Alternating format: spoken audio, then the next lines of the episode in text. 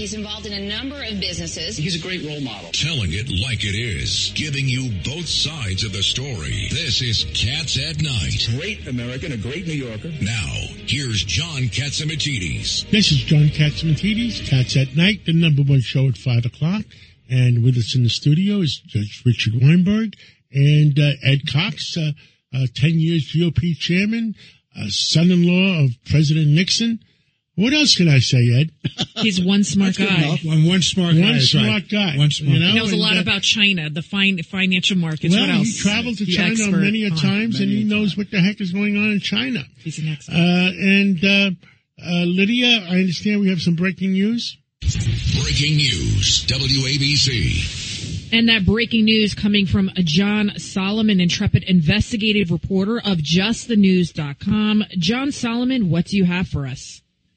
Yeah, listen, just a few minutes ago, the Centers for Disease Control and Prevention, the main health safety agency in America, announced that they have enough data to merit an investigation into the potential risk of stroke for some recipients of the Pfizer COVID 19 vaccine. Uh, these are what are known as signals. We've been hearing a lot more in uh, peer reviewed research in the last few weeks that people are seeing signals in the data. This is the first acknowledgement by uh, the CDC that there is a potential signal, a safety concern for people uh, having ischemic stroke, so minor strokes uh, at the age of 65 or older. They're looking into it. It's a preliminary signal.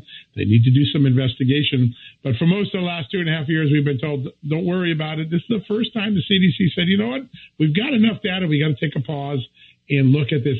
Does not mean they're going to stop administering the vaccine or tell people to stop using the vaccine, but a significant moment in the safety evaluation of these vaccines. Remember, these were all experimental vaccines when they got started. We had to do them under a, an emergency use agreement. Now people are getting more and more data from them, and we're being able to see some of the potential risks. I think we're going to learn a lot more in 2023 about these sort of issues. Well, I guess that is the reason uh, the uh, they, the government went to the courts originally That's uh, to uh, to to get 75 years uh, of non-disclosure on side effects. And I remember that that moment. I I thought something smelled because I've lost many of friends to blood clots and heart attacks. Young people. So there is an effect. So the question we're going to ask our doctors now in the future is what do we have? What do we do to to to, to help Mitigate the, mitigate that? Mitigate those side Thank you for the words, Olivia. Yeah, listen, I think we've always had the idea that in science and in medicine, informed consent is important, and you can't have informed consent if you don't have the information to make that consent. There's been a lot of difficulty in getting information out about how the vaccines were produced, what sort of uh, signals or safety data there is. A lot of the long-term proponents of vaccines, by the way, proponents of vaccine, concerned about the way the CDC, the FDA has handled this. This is the first, uh, I don't know if it's right to call it a crack in the wall, but this is the first glimpse that CDC realizes it's got to answer these questions. It has to look at the data that private medical researchers have been writing about for about four to six months now. And if it isn't a cause, if all the things that, John, you just saw about uh, your friends who've died, and I know the same thing, very young people having strokes and blood clots, um, if it isn't from the vaccine, they need to help us understand why this rash and, and get us educated. And if it is the vaccine, they got to make some mitigation for it. Uh, but this is John Solomon, moment. some some high level doctors have personally said to me, I'm not going to name the names, don't take the booster. Yeah. Yeah. The benefit doesn't outweigh the risk. That, uh, unless you're in a high risk category for the uh, the COVID, you shouldn't take the booster, the bivalent booster. A lot of people are saying that, and um, we're going to learn a lot more. But this starts a very important process of investigation and transparency, something that we haven't had a lot of in the early stages of this very big moment. Some other interesting news, not all of it uh, great news, but. Uh, if, if there was a Debbie Downer on Friday, uh, Treasury Secretary Yellen was sort of the uh, the uh, Eeyore of the day. She told us first that, hey, Congress, you're going to hit the debt limit next week. That's not a good sign when you're running out of money, your credit card's full. Uh, now, we really won't run out of money until the spring. But Yellen's warning that the actual technical moment is this next week is designed to put pressure on Democrats to try to, uh, excuse me, Republicans to make a deal on the House, not and allow spending to go on. I expect you're going to find a very different response from this congressional House than prior ones. They're going to hold the line. They're going to negotiate. They're not going to be driven by panic or alarmism. But Secretary Yellen hit the bell today. And while she was doing that, she also said she has growing concerns about a global recession. So this was a woman that said, uh, uh, in, uh, inflation is transitory. And then I guess I got it wrong. And then she said, I'm not really that worried about a recession. Now she seems to be expressing some concern about the recession. Two pieces of news from the Treasury Secretary getting a lot of attention. And then this one I'm sure is not going to go over well with people who aren't fans of President Trump. Uh, Kevin McCarthy says the GOP controlled House is considering expunging the record of the Trump impeachment trials. Uh, those who like President Trump are going to like that a lot. Those who don't probably have some strong feelings as well. Uh, but you can really tell there's a new sheriff in town. There have been really several new ideas, new votes on legislation. You can tell Republicans are firmly in control of the House now. John Solomon, I wanted to pivot to the Biden documents. The Department of Justice now confirming that third batch. And what's interesting is that UPenn is denying Chinese money, that they've received over $54 million of Chinese money to the Penn Biden Center. More than half yep. of that money was from anonymous donors. What have you learned? What have you heard? I mean, and why would UPenn be denying this? Misstated, right? Some people misstated. Uh, the I've never reported, nor has anyone I know reported that the Chinese money went to the UPenn Center. It went to the University of Pennsylvania. It's to its main charity fundraising, and then those proceeds are used to fund things like the UPenn Center or the. So it's just a technicality just the technicality portion is wrong. The fact is, the university got the money. They did in large number. It's one of the larger recipients of uh, China money in the last decade. But here is the interesting patterns. And we had a really great story yesterday. And immediately after we broke that story, James Comer announced he was, as the House Oversight Committee chairman, he's expanding his investigation into this. This money flows in. There's 67.6 million dollars that comes into UPenn from China sources, either grants or contracts between 2013 and 2019. Nearly all of it, two thirds of it, 47.7 million comes in the two and a half years that Joe Biden is working at the UPenn Center and uh, at the at the Penn Biden Center and being an adjunct professor, getting nine hundred thousand dollars for a couple of years of work. That's a pretty hefty salary for a light uh, education schedule. Right after that happens and uh, Joe Biden is elected president, the top two officials of UPenn, the people who gave him his job, raised that money from China. They get ambassadorships from President Biden, so they get rewarded for giving him a job. Certainly, the impression of that is, and for their work. And then, as Joe Biden is into his first year as president, uh, all of a sudden, the University of Pennsylvania and its faculty puts pressure on the Biden Justice Department to shut down the primary FBI counter espionage program that's trying to root out spies who come into the United States under the cover of U.S. academia. It's a very successful program. In fact, oh my God! Department wow. They brag about all the things they stop by. Well, guess what? Two weeks, just two weeks after the faculty of UPenn, the former employee of President Biden, raised this concern in an open letter to Merrick Garland. Merrick Garland turned around, sided with the university, shut down the program against the wishes of the FBI director, who had just given a speech saying this is a big problem. Just late January 2022, the FBI director says China is a growing threat, espionage to academia, big deal. Three weeks later, only two weeks after UPenn puts the letter out, Merrick Garland shuts down that program. And it's very interesting. You can go to Merrick Garland's website, the JusticeDepartment.gov website. You will see that they brag about how important this program was, but it's been shut down two weeks after UPenn put that letter out. All I can say, oh my God, you know, it's terrible. Is it is it true that Hunter Biden owns the home where those classified documents were found in the garage where their Corvette was located? And I also was hearing reports that there were even, you know, repairmen in there, like working on the Corvette. And here was this box of classified mm-hmm. documents for anybody to access. Is that any of that? Is that true? We have not found any house deed records that would suggest that Hunter Biden is the owner of that home. It does look that Joe Biden is the owner of that home. Uh, there also has been many times where we've been able to confirm that Hunter Biden's been at that home because of photos and ops or uh, pictures that have been there. So Hunter Biden had access to the home. Listen, it doesn't really matter whether Hunter Biden owns it or not, uh, or whether Hunter Biden had access storing classified documents in a garage is not a really good idea. You know, Amazon drivers like to open up your garage and put packages in. A garage is not a secure place. It's not the sort of place that classified documents within. And I want to point two words out that uh, the uh, Attorney General said when he announced it. He acknowledged that the location where Joe Biden's documents were found were not authorized to possess or hold or store um, uh, classified information. In other words, in layman's terms, it was illegal for those donations to be there. That was a very clear declaration from the Attorney General. No amount of spin or obfuscation from the Biden White House is going to change that. Those documents shouldn't have been at the House or at the UPenn Center. Well, thank you so much, John Solomon of justthenews.com. We look forward to breaking more news with you. Thank you, sir. And have a nice weekend. Take care. Wow, that was some interview, Lydia. That is how. Are you surprised, Ed Cox, Not about all the all Chinese surprised. money coming there to UPenn and kind of they're It- kind of it's more than finagling how UPenn, it's these Confucius uh, society groups that are And in- have infiltrated In many the of our last five minutes, ten minutes, uh, uh, Sebastian Gorka actually tweeted out, he put out a document saying that he has proof that Hunter Biden did indeed own the home where those classified documents were located in the garage. He had rented it previously. And so, but then he ended up Makes owning sense. it. He had the money.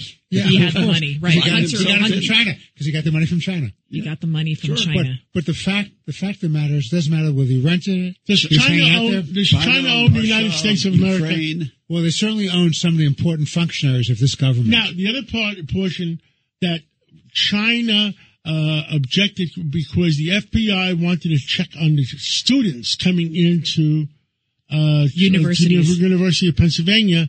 University of Pennsylvania objected and then how to, to what? President Biden. Biden notified or, or sent a letter to Christopher Wray, no Christopher Christopher- Wray and the Attorney Garland, General. right? Garland, Merrick Garland, right? And what happened? And they squashed it. and, G- Christ- and Garland squashed it, and Christopher Wray says this is crazy because we got to check these people coming in.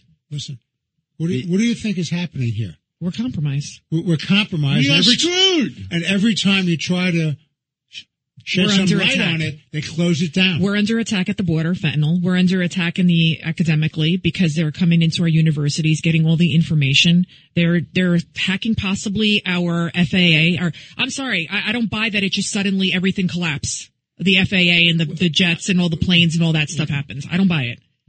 the Southwest was a test run, and then the other day was a further test run. What's next? You don't They're believe playing- Bud- Buttigieg? I, I What think it- experience I does he have with transportation besides riding a bike and putting on a helmet? I think it's pathetic that he's a transportation.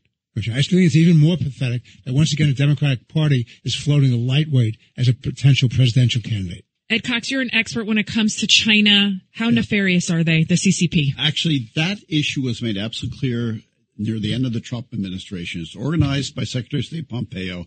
He gave a big speech at the Nixon Foundation. Director Wray of the FBI gave a big speech.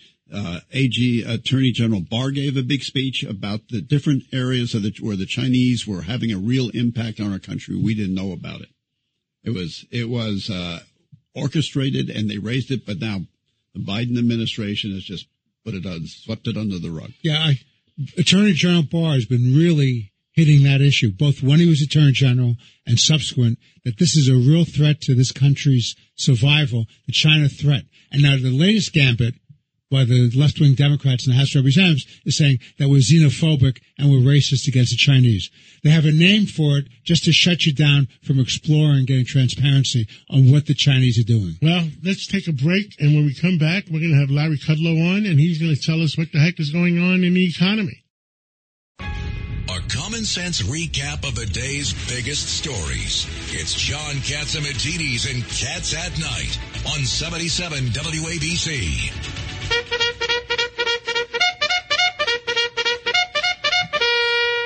Well, thank God, thank God it's Friday, and Larry Kudlow is with us, and that is uh, Larry's uh, theme song. Uh, Larry Kudlow, you're one of the leading uh, economists in the country. Where the heck are we? I hope uh, was Governor Paterson there when you played that. No, Governor no, Paterson he was hiding. sick. He was hiding. He was He was he, he was sick. uh, well, it was a very interesting week. Uh, I will say one thing: um, politics often affects the economy and economic policy. So I'll just give you my personal opinion. This uh, classified document scandal uh, that Biden finds himself in, which is deepening and will continue to get deeper, makes it more likely, much more likely, that the Republican House will be able to do what it wants to do to cut spending, which is, I think, the number one policy priority we have. The Democrats, the Biden Democrats, are politically very wounded from this scandal, and this will help Kevin McCarthy and his gang to really slash spending, which is anti inflationary and pro growth. There'll be no tax hikes. They'll even be able to curb some of the regulations. And maybe they'll even get into a much better policy to open the spigots for oil and gas. That's the way I see this. Others may disagree. I appreciate that. But sometimes politics has a lot to do with the economy. I think this is one of those times. Larry, when uh, uh, uh, just taking a look at the when Biden and the Democrats control all of Washington, nothing about the deficit, and it's a huge deficit, 1.4 trillion going forward, plus all the stimulus they that they've dumped in. Isn't the McCarthy House now going to bring put the spotlight on that? Well, yeah, absolutely. And the the key point here is, you know, there's a lot of talk about debt limitation and shutting down the government. That's just politics. I mean, a wounded Democratic Party gives McCarthy and company tremendous additional power, and they will use that power, and the public will line up with them. It's very, very important here. Look, everybody's talking about a recession, all right? Maybe there's a recession, maybe there's not a recession. So far, I don't see it. Now, the money supply has come crashing down. The curve is inverted. Uh, leading indicators are way down. So there's some concerns, but the economy is more resilient. My point here is on the economy, if people see that Washington is doing something good, all right, that could help confidence quite a bit. That doesn't mean there won't be a slump but it might be a, a lighter slump, an easier slump. I mean, the stock market, uh, which bottomed in, uh, I think, mid October, the stock market is telling you, in some sense, that we had a slump at the beginning of last year, the first five or six months. But the stock market, I think, is not suggesting yet that there's a recession impending. And I think the confidence factor is very important. We had consumer sentiment came out today. It actually improved some. Uh, but again, the politics are not good for the Democrats. The politics are improving for the Republicans. Better politics means better chance of real budgetary restraint for a change. So we won't keep mounting these gigantic deficits. So Yellen has now raised the uh, the uh, deficit seal, the uh, the, debt, the ceiling. debt ceiling how's that going to play into all that? No, uh, she didn't. She did. She didn't raise it. No, she, no, did was she raised the issue. She, she raised the issue. she said, yeah. she said they have to deal we, with it we by run, next week. Yeah, we run out of. Uh, uh, we run into that ceiling absolutely in June. Yeah, well, there's no absolute here. The 34.1 trillion dollar limit uh, and runs out officially uh, in a in a week, Thursday, January 19th. Um, it, it doesn't matter because they have plenty of spare cash in a number of retirement accounts that they will use temporarily. I don't think you're going to get uh, a you know a debt issue until sometime in the summer, and then when it's all said and done, they replace the cash that they borrowed from various retirement accounts. You know, but, you know, Ed you know, Cox, again, you, you talk about uh, uh, the the debt. I will tell you my opinion 350 million Americans in the country. 100%. You're right. 320 million don't give a damn. I agree with you. Okay? So you want to win an election. Right. Who are you, who are you, uh, you know, singing uh, to the 30 million that care or the 320 million that don't give a damn? Yeah. Larry, how do you feel? Well, look, I think, John, that's a value judgment. Polls do show a big concern about debt and deficits and spending. By the way, I this mean, was a Tea Party issue. Their big issue in the Tea Party yeah. in 2010 was I mean, the deficits and the debt. Well, you know what happened with Tea Party? they died. You oh, know, but they, you're proving his point. They, they resurrected the, themselves last week. Don't you remember? yeah, sure. Yeah, but, they did pretty well in 2010. Yeah, 10% of them. The question is, do you make that into an issue? don't forget in 2010, actually in 2011. Bring up 2011. abortion too. Then we'll lose the election for sure.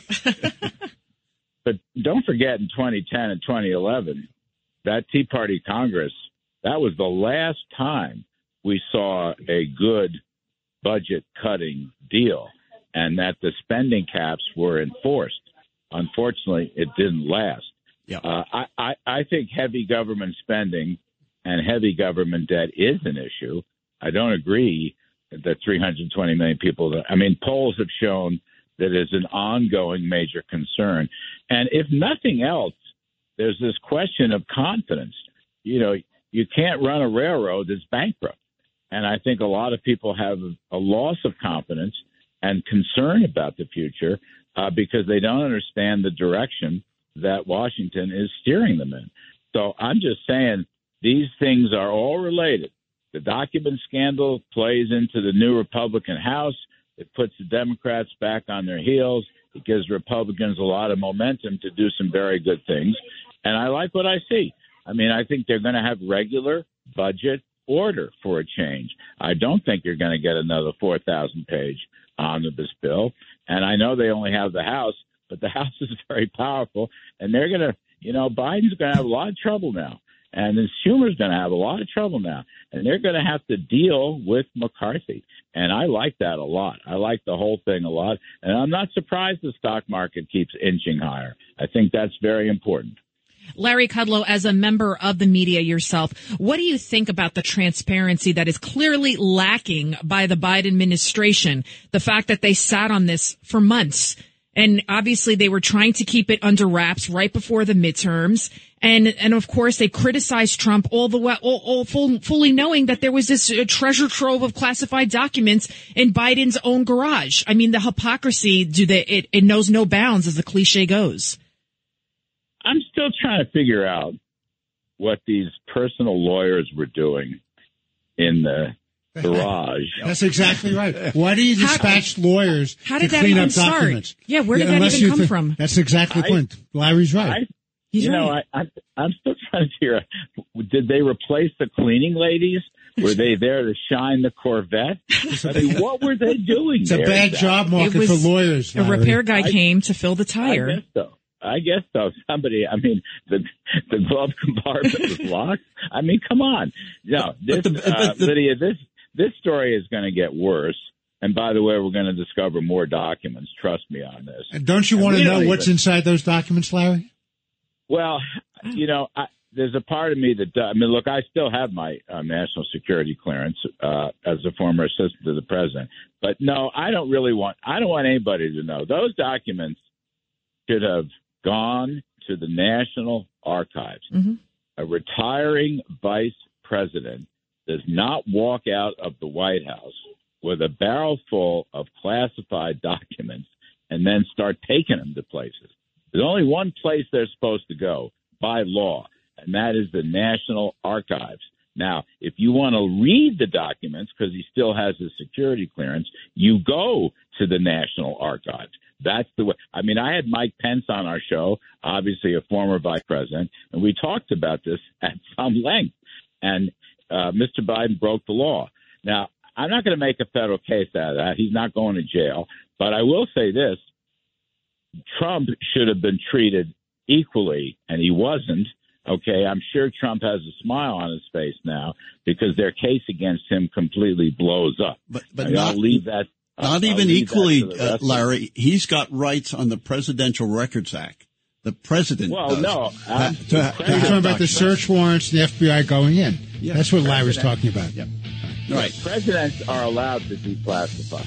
Right. Vice presidents are not. Not Right. Well, Larry, we're, we're going to be listening to you Saturday morning between 10 o'clock and, and 1 o'clock in the afternoon. Our number one show, Larry Kudlow uh, show on uh, WABCRadio.com and W 770 on your dial and on your iPhone 77 WABC. I'll be listening to you at 10 o'clock tomorrow. Thanks, John. Thank you. And let's take a break. And now we're going to be going to Lou Dobbs to he, hear what the market did today.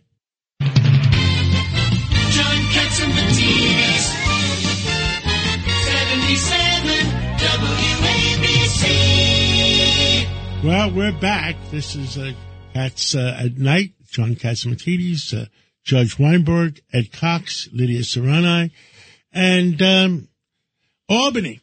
Albany. What the heck is going on in Albany? Well, one of the most knowledgeable people I know, uh, former uh, secretary to uh, Governor Cuomo, and not a secretary. Secretary, secretary is a technical word, but it's uh, Very number one. powerful. Numero uno. Very Numero it's like uno. chief of staff almost. Even Even bigger, higher than- even Even bigger than Higher chief than of chief staff. of staff. Uh, we have Highest Melissa office DeRosa with us. Melissa, tell us what the heck is going on. Uh, I understand now that there's uh, uh, that uh, Governor Hochul has put her foot down. Um, it's good to be with you, John. Yes, she, well, she's trying to put her foot down. I mean, those of us who have sort of gone through this process and are, are watching this play out, I think are all sort of scratching our heads. She now seems to be very focused on the floor vote, which is obviously necessary if you're going to get your appointee or your nominee seated, but it's not sufficient. You need the votes. So, Uh, you know, she does not have the votes right now. I got off the phone shortly before this interview with someone very high up in the Senate, and she does not have the votes. On the With every floor. On the floor, she doesn't have on the votes. On the floor, she doesn't have the votes. Even with- even with the- with the Republicans. With if you include all the what what's happening now, which is an interesting dynamic, which is is not surprising for people who've been in government, is she is challenging Andrea Stewart Cousins, who is the Senate Majority Leader.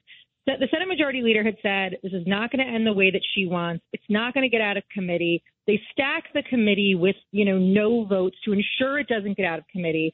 And now, you know, she's saying she's potentially going to bring a lawsuit and she's going to try to force it to the floor. Now, putting aside whether or not she would win that lawsuit, which is not a slam dunk, I would say it's a, probably a 50 50 shot, but it, it's pretty fraught. Well, own with this current court, without without having an additional extreme left person on the court, she better try the court case now because she'll never.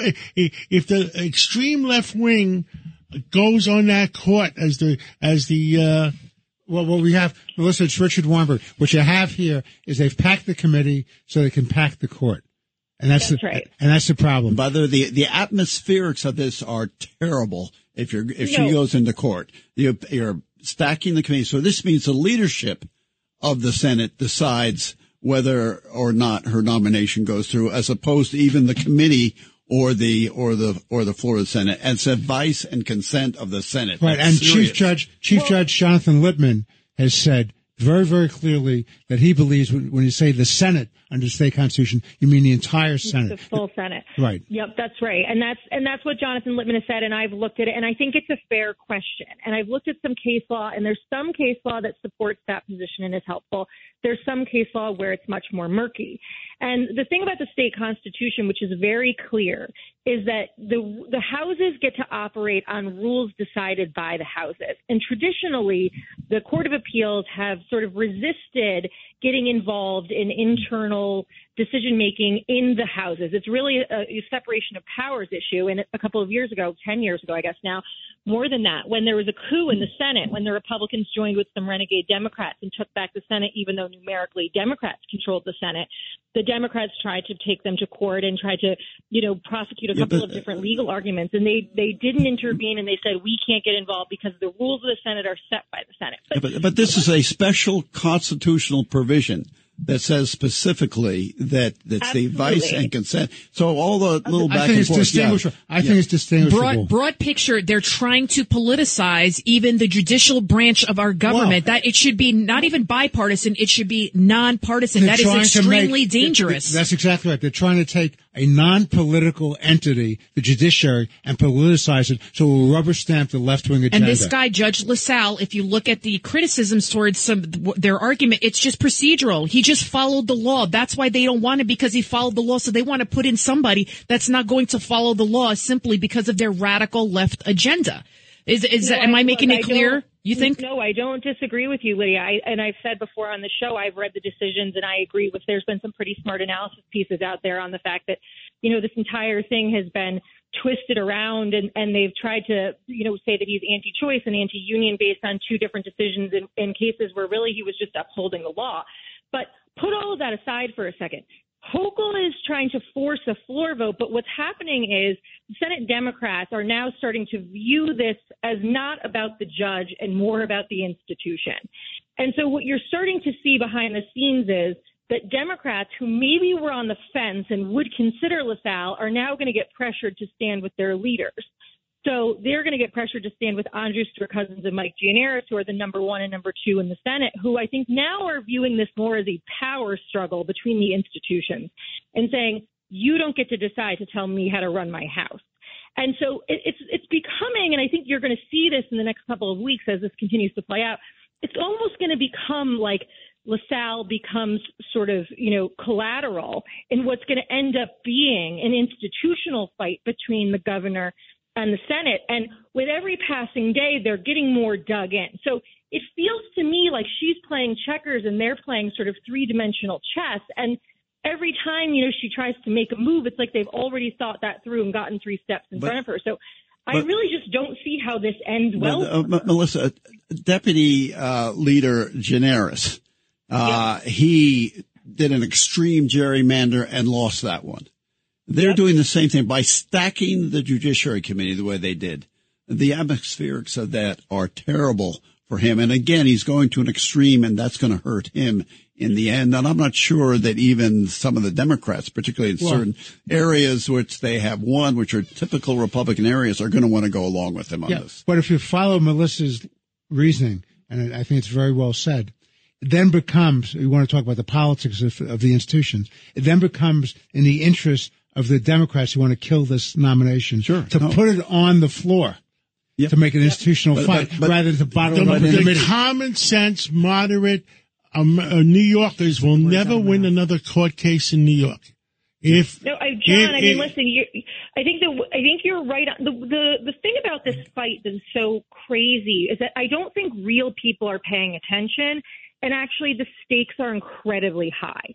Right now, you have a legislature that's tilted so far to the left that they will pass anything, That's things that are right. very clearly not constitutional. And so you need a bench of very well qualified, smart judges who understand the law and who are willing to uphold it regardless of politics.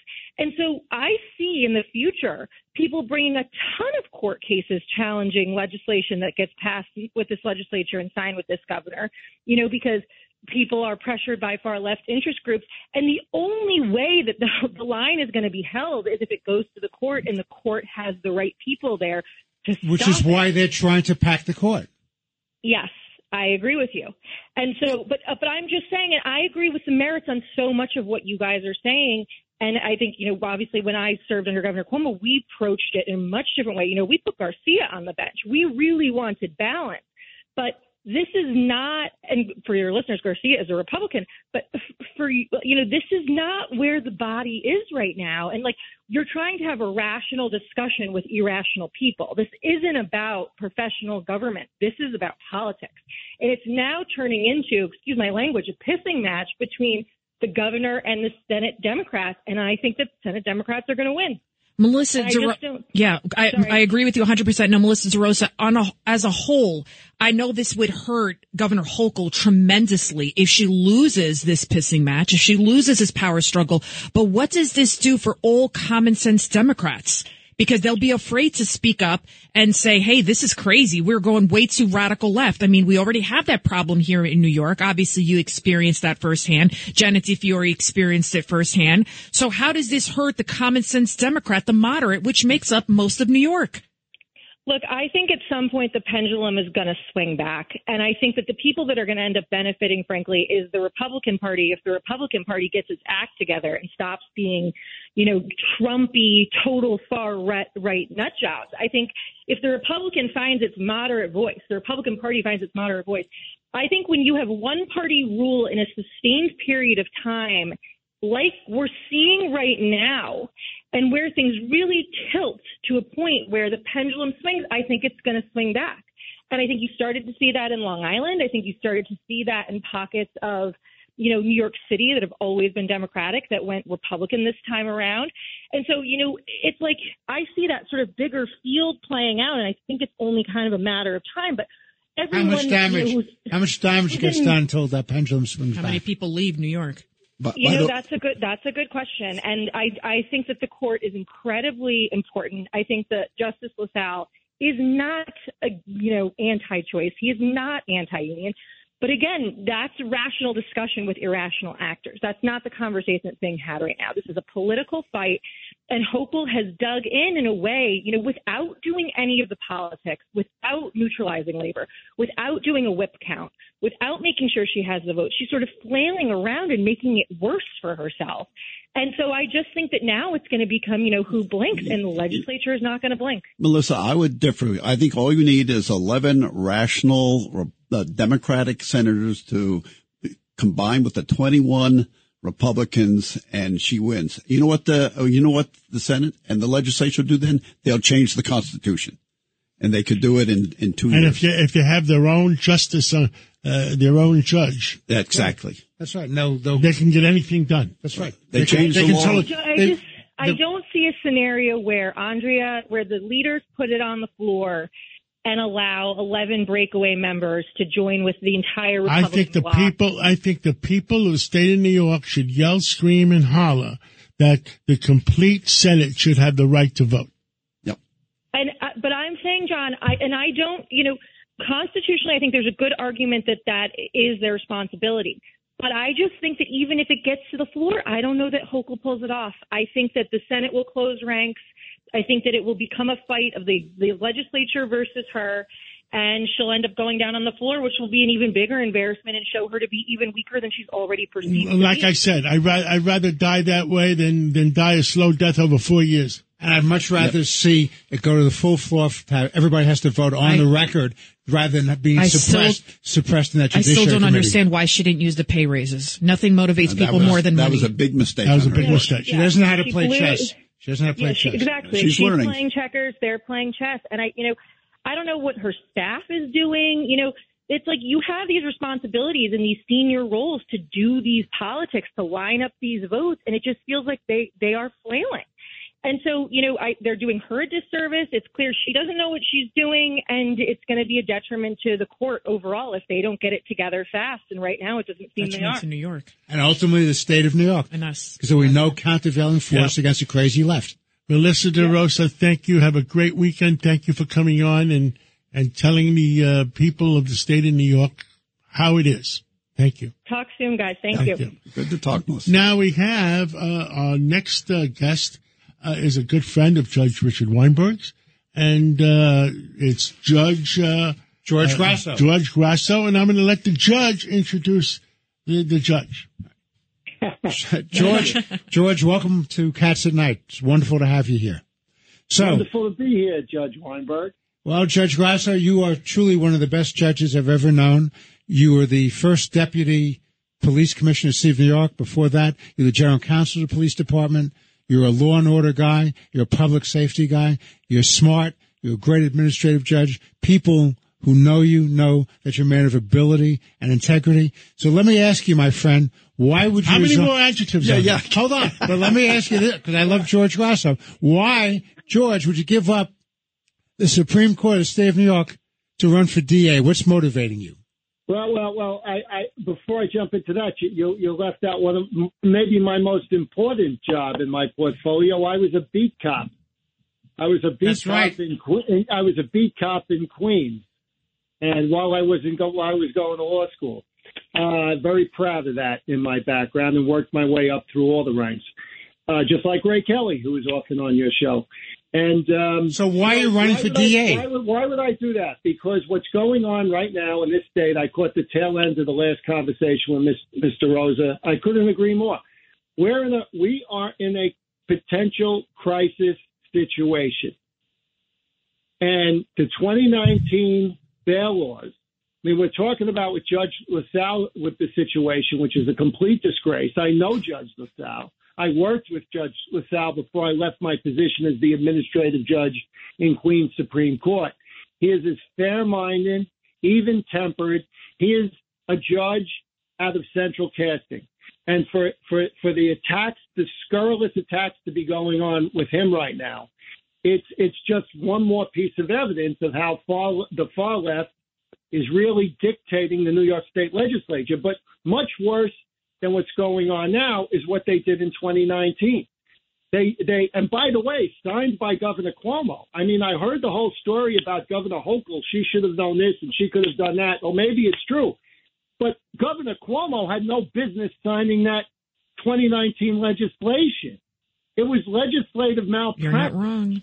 They rushed it through. They rushed it through a budget process in about three weeks. I can speak firsthand. They, because I was involved in it. I, I lived that world. And what did they do? They consulted extensively with, with defense advocates and, and, and, and closed Reich as advocates. My understanding is an advocate actually wrote the bill for them. They didn't, they didn't have it, want anything to do with me. Nobody reached out to me or any other judges Or that any I'm aware other- of. Uh, law enforcement They officials didn't, they didn't reach out to Yeah, law yeah. enforcement. They didn't Law reach to the enforcement, DAs. They didn't, re- judges, they didn't reach out to the judges. District attorneys, we were all ignored. So what do we have now? Like Richard is like half the penal law off the table now. You, It you is. know, from They- they wrote it off the- off the books. to grand larceny to commercial burglary to assault to drug dealing to drug. The leverage of the court to deal with all of those issues has been completely destroyed, and and it's kind of minimized when they talk about it as the bail. It isn't like they just said, well, for some of these offenses, you on the first offense that we they can't we can't consider which we meaning a judge, and I've done thousands of arraignments. Okay. So And I- Judge Grasso, George, real George, quick. Yeah. why are you running? Tell the people why you're running. I'm running. I'm DA in Queens. Because as, a, because as a judge, I could not even speak to this issue. And as a judge, I could not deal with this issue. As a district attorney, the chief law enforcement officer in, in Queens County, I will not only take the issue head on and not and not dance around the margins as, as the current incumbent is doing, but also I will do everything in my power to make sure that the district attorney is enforcing all the laws to the extent we can. The whole when did quality of life become a bad thing? The people going. I was in Flushing recently, a couple of weeks ago. I was talking to a security guard at at, at, at a at a, at a Nike store. They're, they're, they're stealing by the by the armloads. I was in a uh, a store on Main Street, a vitamin store. They're coming in, they're stealing the most expensive vitamins, and when the proprietor goes to the bank, they're following her online. George, what's your website? So people, attorney. George, district- what's your website? My website is grassoforqueens.com. No spaces. Tonight is a very important night. I've raised a lot of money. My public filing is going to be January 17th, but I'm up against an incumbent who is whose expertise is not so much law enforcement and maintaining safety, but raising money. Up till midnight, anybody who believes in my message and what I'm doing should go to that website and contribute, and that will be added to my Grasso, totals when we Grasso, G R A. S S O. Thank you so much, Judge. We'll be right back with Dr. Michalos. It's a common sense recap of the big stories. It's Cats at Night on 77 WABC.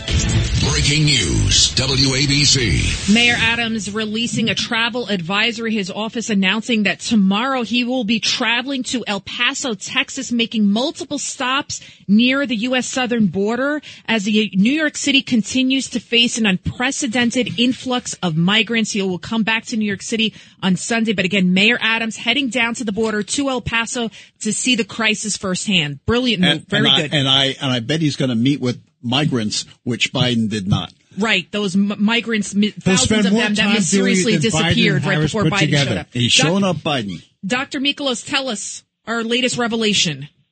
Our latest revelation is that there's something called respiratory syncytial virus that's a leading cause of hospital admission for infants.